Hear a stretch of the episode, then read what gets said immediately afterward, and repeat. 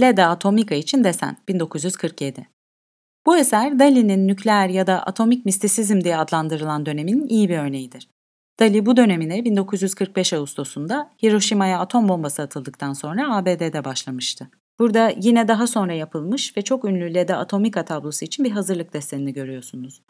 Desen Dali'nin klasizm, mistisizm ve manevi değerlerin yanı sıra nükleer fizikteki gelişmelerle de nedenle ilgilendiğini gösteriyor.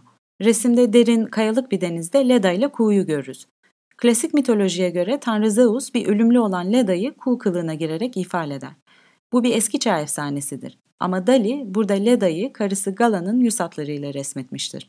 Resimde dikkat etmeniz gereken nokta Leda'nın tam oturuyor pozisyonda olmayışıdır.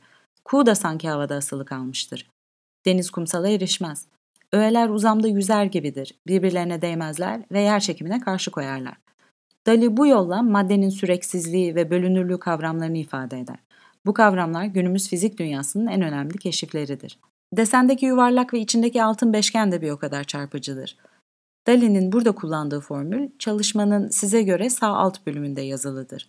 Bu çalışmanın matematik hazırlığında Roman soylusu ve matematikçisi 1946'da yayınlanmış Sanat ve Yaşamın Geometrisi kitabının yazarı olan Matila Gika, Dali'ye yardım etmiştir. Kısacası bir eski çağ efsanesi, klasik ve ilahi oranlar, matematiğe duyulan ilgi ve çağdaş fiziğe duyulan merak.